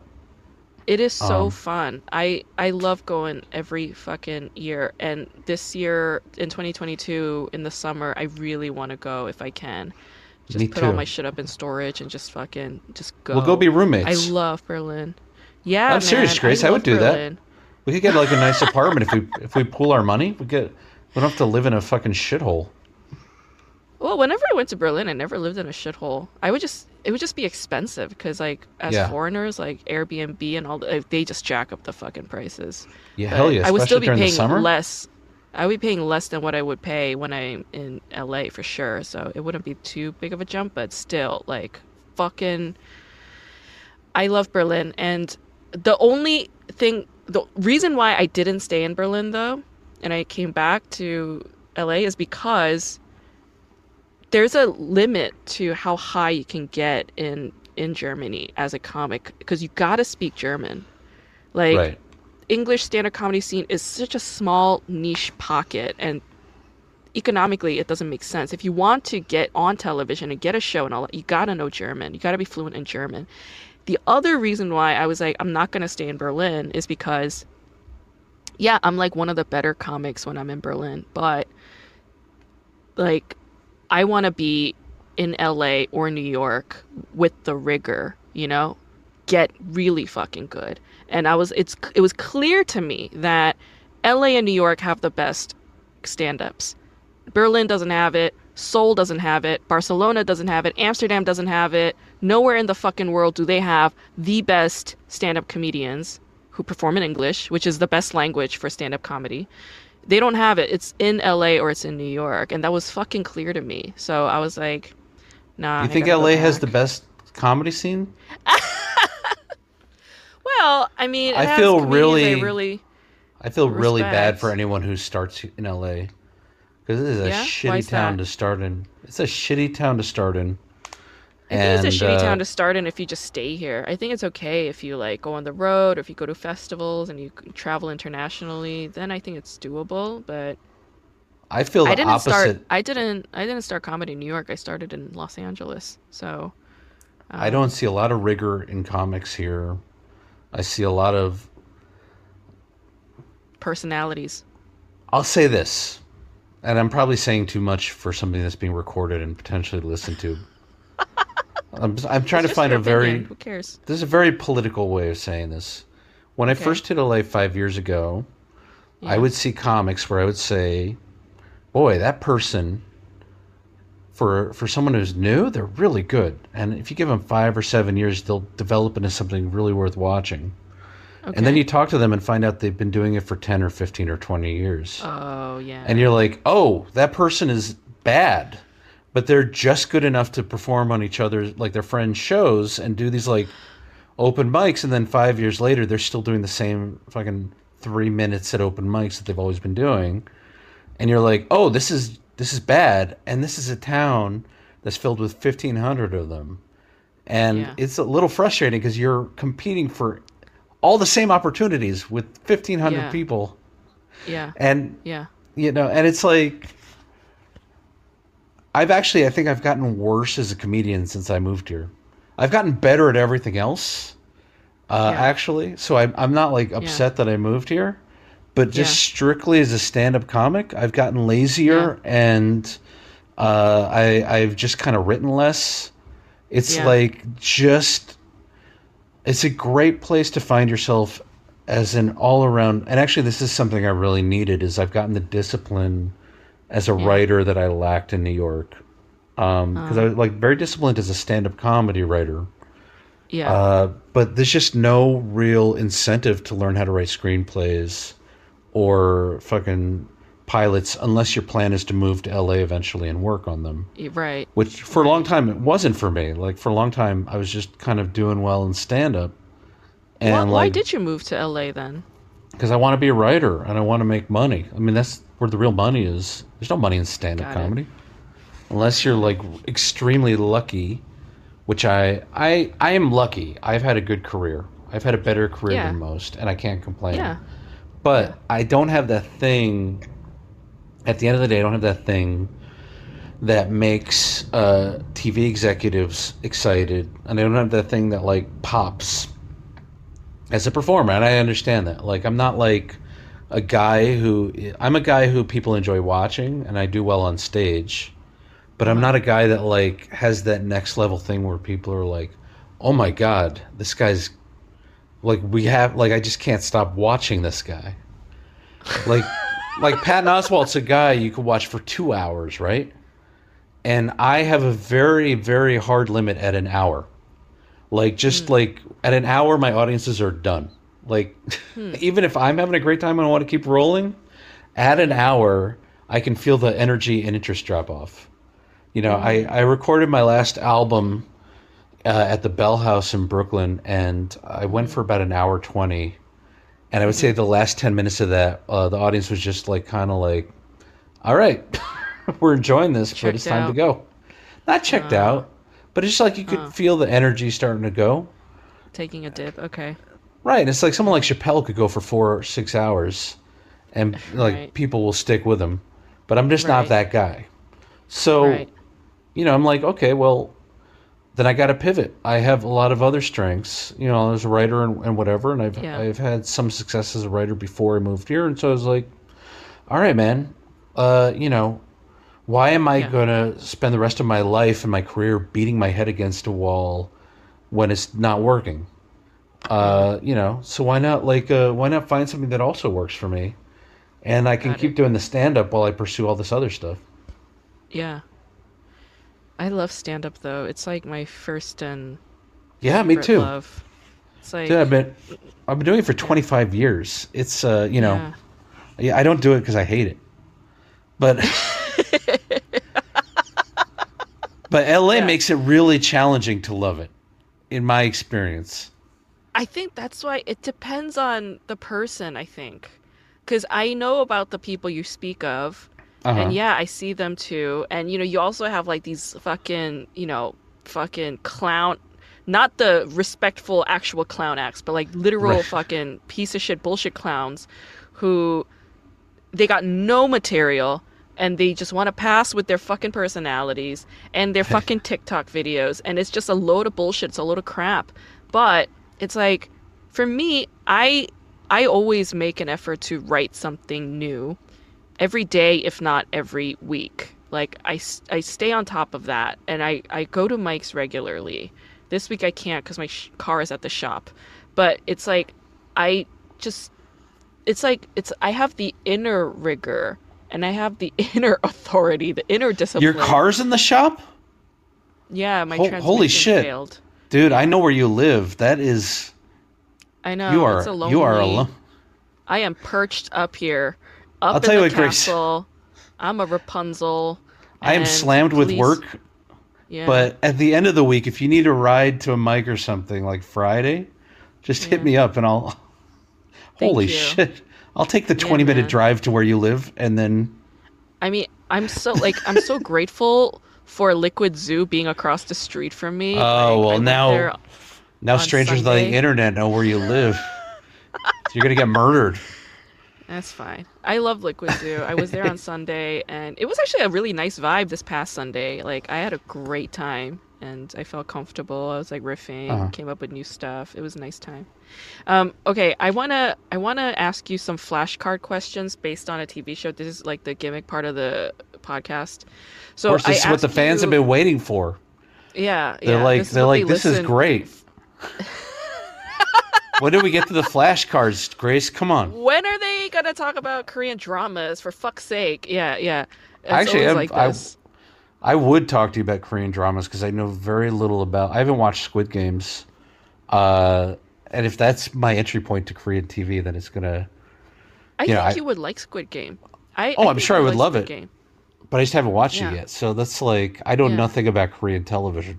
Let me know what you think after you watch it. And uh, I Okay. did two episodes on Squid Game for this podcast too. And uh, I'm gonna give you- journalists.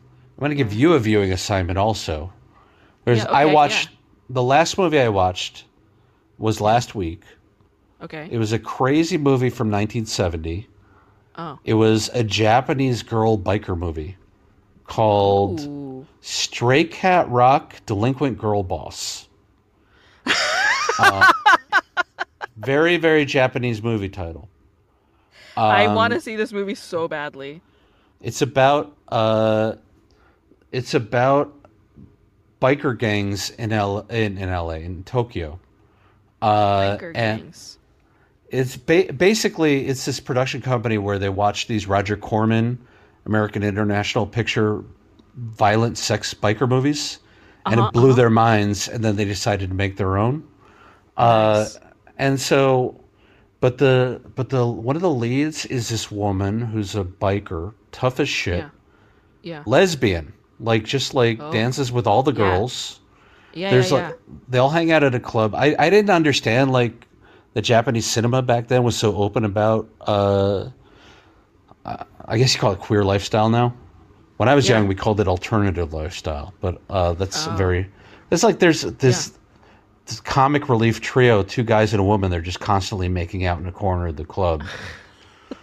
just fucking uh, absolutely great. Very violent. Like there's a. It sounds very punk rock, but it's like 70s. and- extremely well sev- uh, punk rock was the 70s right Yeah. uh, yeah. there's a rock band this girl this girl woman like uh, Yeah. sometimes just j- steps on stage and starts singing lead with the band uh, That's amazing.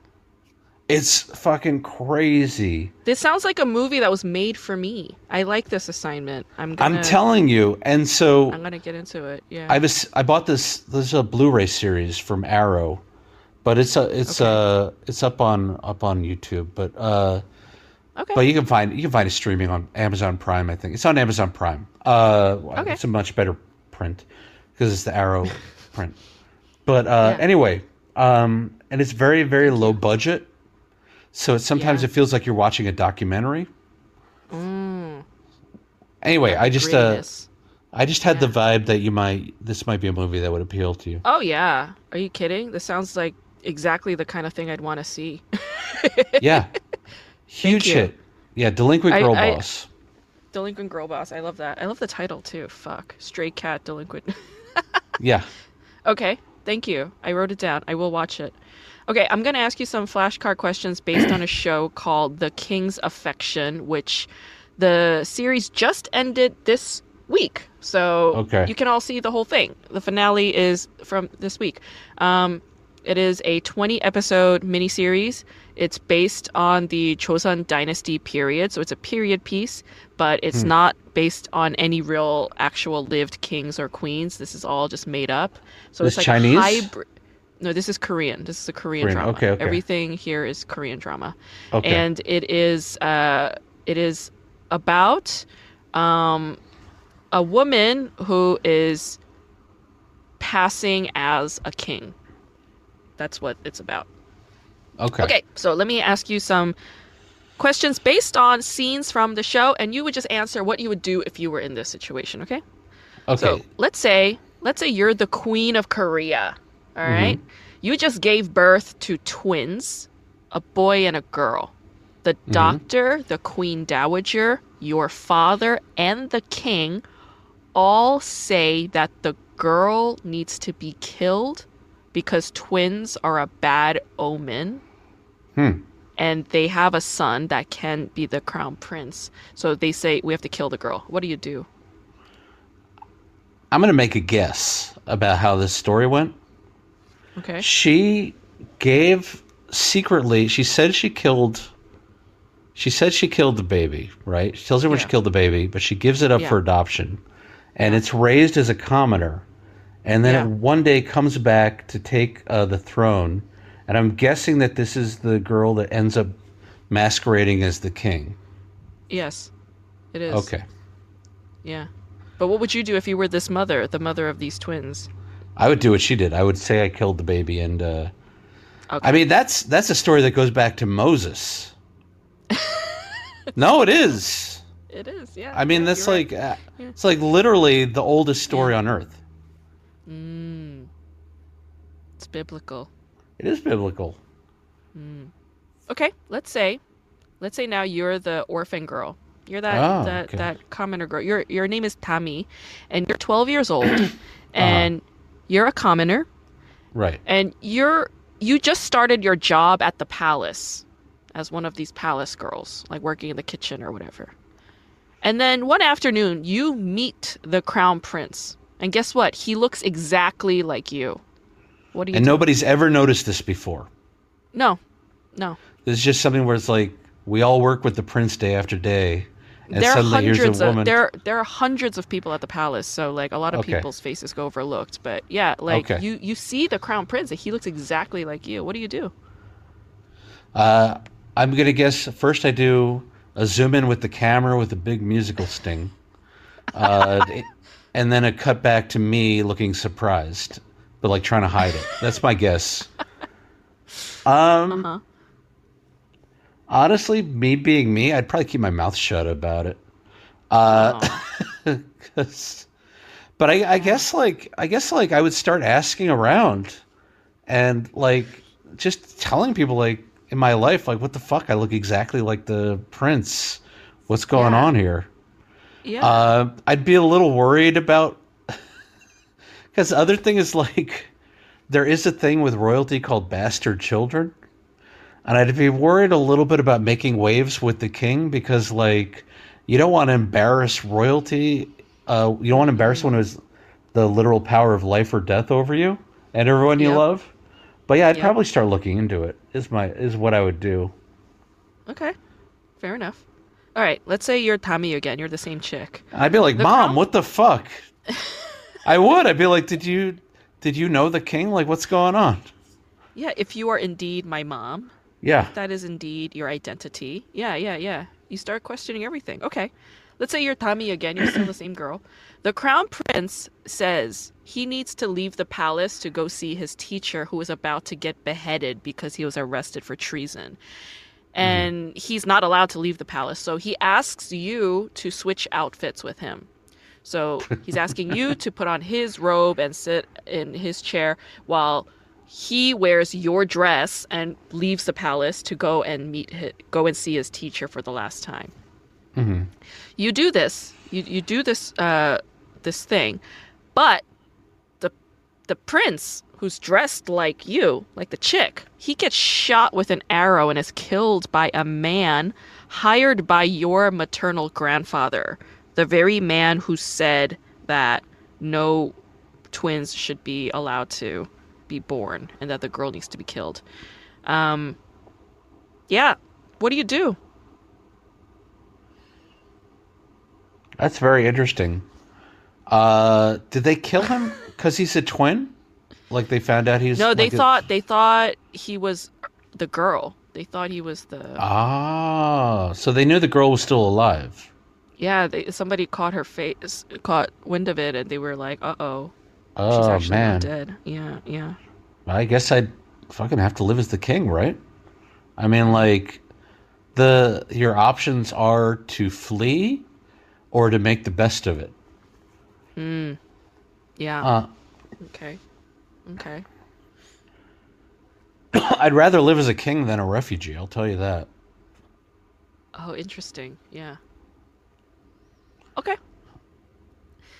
So you're you're Tommy. You are the Ah. crown prince, okay? You're the crown prince. Like you're you're the queen. Bef- right before she passed away, your mother said to you, like you need to pretend to be the prince. Like that's your fucking identity now. Hide the fact So that you're a woman forever. So the queen knew. the queen found out eventually. The queen found out. Yeah. yeah Well, she yeah. walked in on in the in the ladies' room or something. She just noticed that her son was no longer like he was different. There was something off about him. So she a mom would know. questions. Yeah. Yeah, a mother would know. Um, and the queen said right before she passed away of illness, she said, "You gotta, you know, stay alive and hide your identity and pretend like you're the crown prince. Okay, so you're an adult now. Like time has passed. You're an adult now. You're still crown prince, but your father dies. The king dies, so you're now officially the king, and you're married to the queen. Like they found a nice, wholesome woman and married her to you, so she's your wife. And there's this thing called a hapbang, which is where like the king lives in his his side of the palace and the queen lives in her side of the palace. But they do this thing called a hapbang, which is where the king and queen meet up at another palace together to spend the night together in order to produce an heir, to basically fuck, to get down. Okay, and and so they have a conjugal trailer. basically yeah but it's a fucking palace like Right. it's a nice fucking thing so you gotta go and be with your queen wife and provide this service Mhm. you got this pressure what do you do Uh, well, you can't kill her. Um, I guess I guess you uh, pretend to be impotent. That's a very interesting question. yeah Uh, you service her orally, I guess. oh my god so you As do all- have sex with her but as all not with as your- all us men do, we service our queens orally. um, gross yeah really, I, I feel bad for you Yeah. then. you might be dating the wrong fellas. Uh, um, yeah boy, I mean, you know, I, I honestly, that's a tricky one, right? Because like, i know yeah yeah but that's what she's confronted with yeah if I were her, I'd pretend to be sick. Oh, every night. Be like, sorry, babe. I'm, I'm not feeling so well today. Sorry, I got to go out of the country to wage a 13 year war. Yeah, yeah. What does she do? Oh, she says, uh, she's so cold. She's like, she bring, she tells the server servants to bring in another set of blankets. She's Uh-huh. like, I'm gonna sleep here, and you're gonna sleep there, Wow. and we are not gonna touch each other.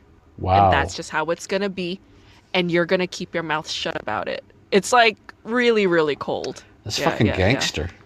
yeah yeah this bitch is baller ass like she is fucking balls to the wall gangster okay okay next question let's say you are this uh, son of a noble man named Ji-un. Okay, you're Okay. like an aristocrat. You're kind of up there in the ranks, but you're not part of royalty. Your father works for the king's maternal grandfather, the one that's all like power hungry and crazy and wants to kill people and shit.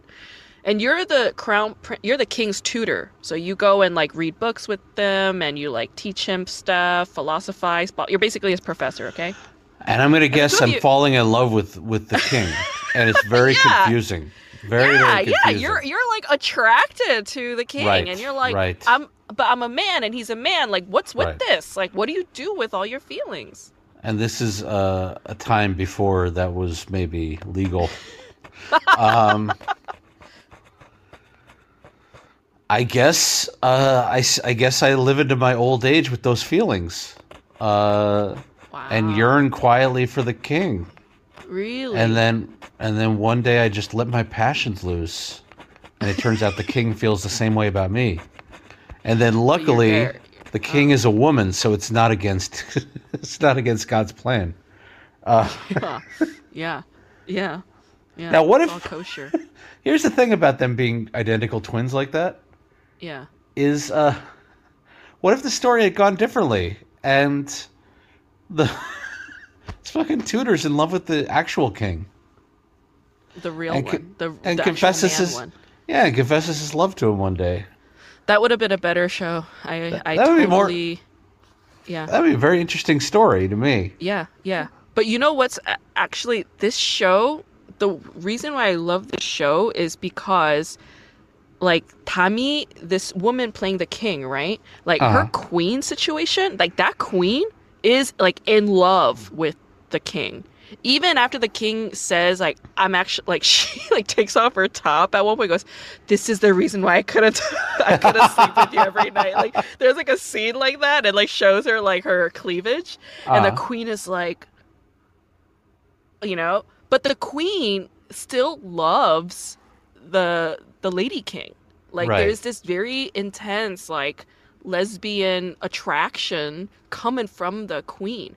And even with the Ji-un guy, even though he's like in love with the king and is like confused, like he has like there's like no holds barred. He like fully smooches the king, like believing he's a man. Like this is like a very like trans queer kind of show. I loved the whole like flexibility and the gender swapping and the it, it was like queer in all directions and that's why I love this show because it was like innovative in that way.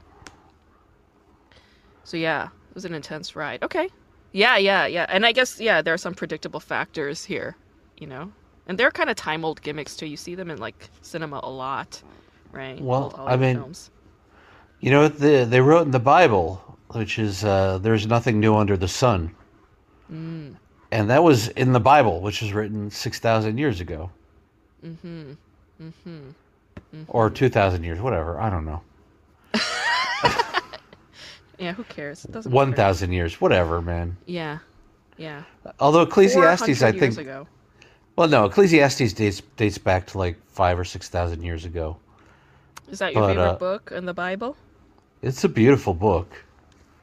Very poetic. Yeah. It is. Um, I took when I was in college. I took a literature of the Bible class, and Oh. uh, you know, just studying the Bible is. And I grew up in basically a Japanese Buddhist uh, cult, uh, so I'd never read the Bible before. Then it was like very. You're Irish. You're, Well, you, Irish- You didn't grow up reading Irish Catholic kind of texts or none of that. No. My mom's Jewish, Ah. and so they met in the seventies uh, in Okay. this Hippies. Buddhist. All right. Yeah, they weren't hippies. They just it was the seventies. People joined cults a lot. Yeah.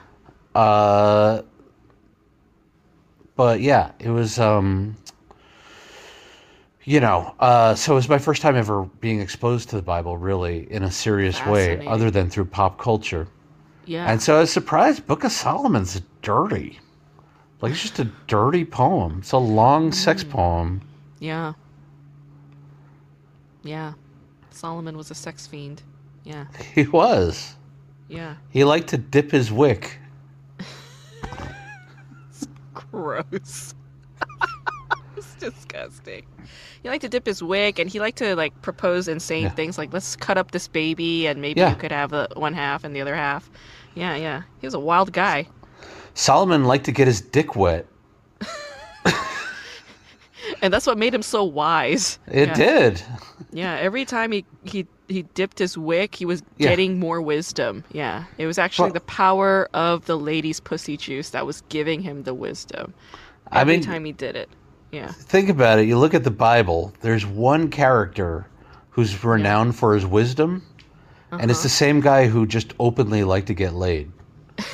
and like wasn't ashamed of it. Just like talked about it like most people do. Yeah, yeah. That's true.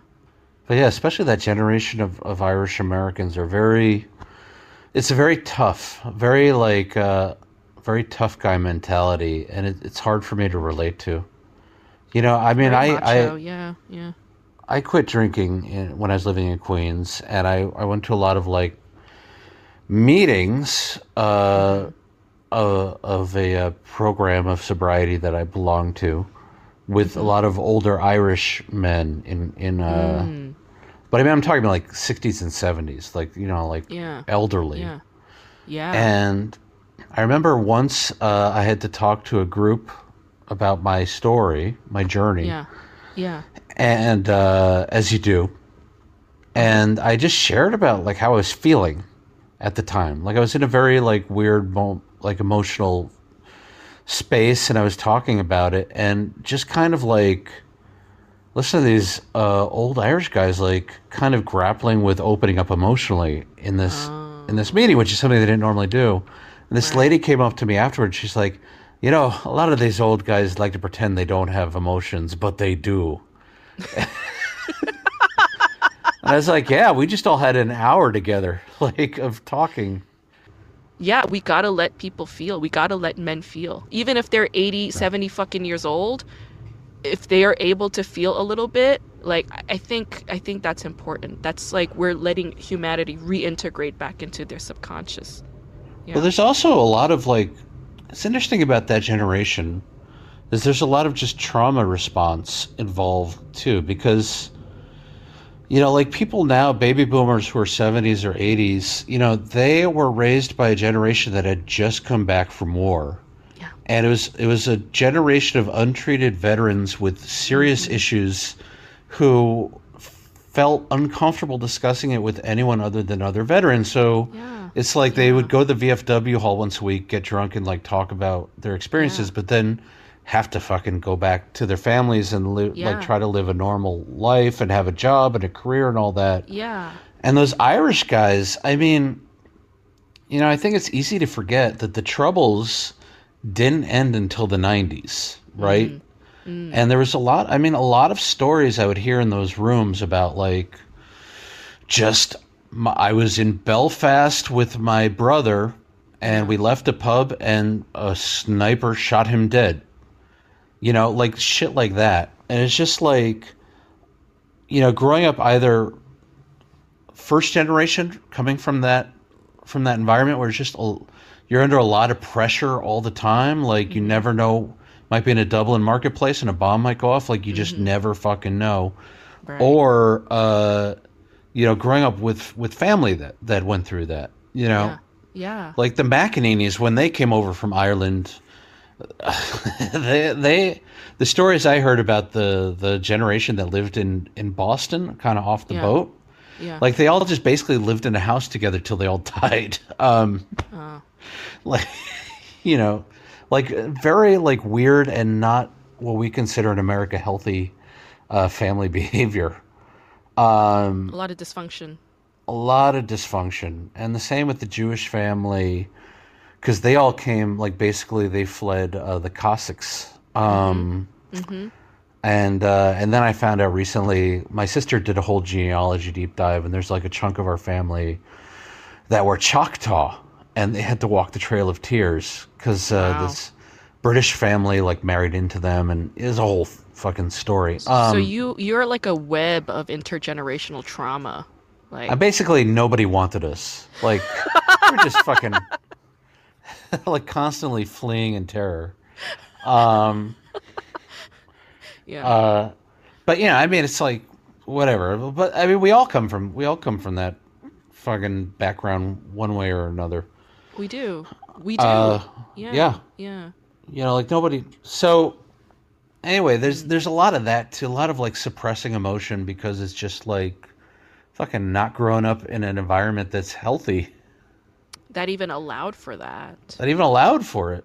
Right. That would My... even hear it out, right? Like, you know, when you're looking at a mother who's like, you know, working class and trying to make ends meet with a shitty father who's toxic and drunk all the mm-hmm. time, mm-hmm. try going to that mother and complaining about a school bully. Try, just try. Just go ahead. Go ahead and but, try. See if she'll but, hear you out, you know? But when I was a kid, we thought Vietnam vets and their PTSD was funny because like we just knew a ton of them. They're just like they were members of the community, and it's like you'd hear about a guy who fucking. Right. We we heard, there was a guy who married an, an Asian lady, and then oh, he would just God. wake up in the middle of the night with night terrors and start hitting her, and it's just oh, like. God. And, you know, it's like what else can you do but laugh? Because if yeah, you don't laugh, yeah. you're going to go crazy. Yeah, yeah, because it's so weird. It's so bizarre yeah. that it's like the nervous response laughter, the I don't know what the fuck laugh laughter, right? And you know, this is another big part of my my dissertation research, which is like I kind of equate laughing with crying. Mm-hmm. You know, it's like the same kind of the same orifices of your face sort of open up, and the same mm-hmm. kind of you know um, brain chemistry is lit up when you're laughing and or crying, which is that their attention release it's a release response of tension. And um, yeah it's like in a sense that all that laughing you guys did was technically crying. Yeah. Technically sobbing yeah. Right especially when you're a kid you don't know what the fuck's going on. Yeah. But this is a country that loves to send people off to war and then fucking give them the Not. Heisman as soon as they come back. and then not deal with it and then not Yeah. deal with it. You know like we in like looking at the future we got to deal with the middle east and Mhm. all all that shit that's going to come out of that like not only our veterans but also people who are middle eastern american Mhm. and then the people who are in the middle east currently and what they're dealing with the aftermath of all of this right like all of that that's like the next thing that we're going to be dealing i mean we're currently still we're dealing with it as we speak but yeah yeah that's something mean, we're all going to come to terms with we got to come to terms with that Grace, this is the best first date I've been on in a long time. So this is fun don't be sorry. thanks for your time liam this is great Next time I'll take you to a podcast I like. Uh... no, this is great. Thank you.